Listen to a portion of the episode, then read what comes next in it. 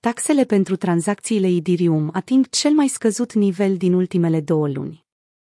Rețeaua Ethereum, cunoscută pentru versatilitatea și costurile ridicate ale tranzacțiilor, arată acum semne de ușurare pentru utilizatori, în special pentru cei implicați în activități de FI.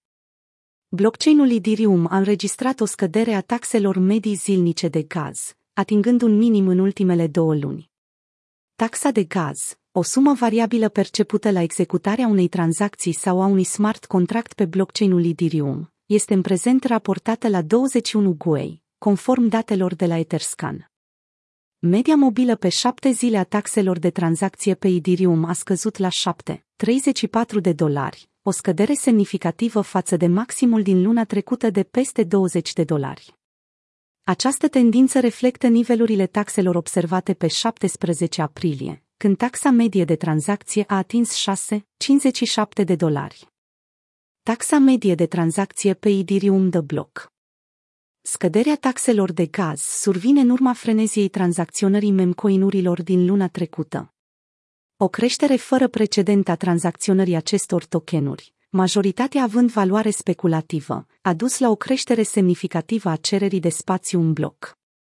Traderii care căutau să profite de tendința în creștere a memcoinurilor s-au îndreptat către exchange-urile descentralizate precum Uniswap, contribuind la creșterea taxelor de tranzacție Ethereum. Exchange-urile centralizate, mai lente în a lista memcoinuri precum Pepe, au fost ocolite de traderii care nu au așteptat aceste listări și au optat în schimb pentru dexuri. Cu toate acestea, pe măsură ce nebunia memcoin s-a estompat, cererea de spațiu în bloc a scăzut și ea, ducând la actuala scădere a taxelor de gaz. Această scădere a taxelor poate încuraja creșterea activității pe blockchain-ul Ethereum, deoarece costurile de tranzacție mai mici îl fac mai accesibil pentru utilizatori. În ciuda volatilității pieței cripto, Ethereum continuă să fie un jucător important, menținând un preț de 1,869,70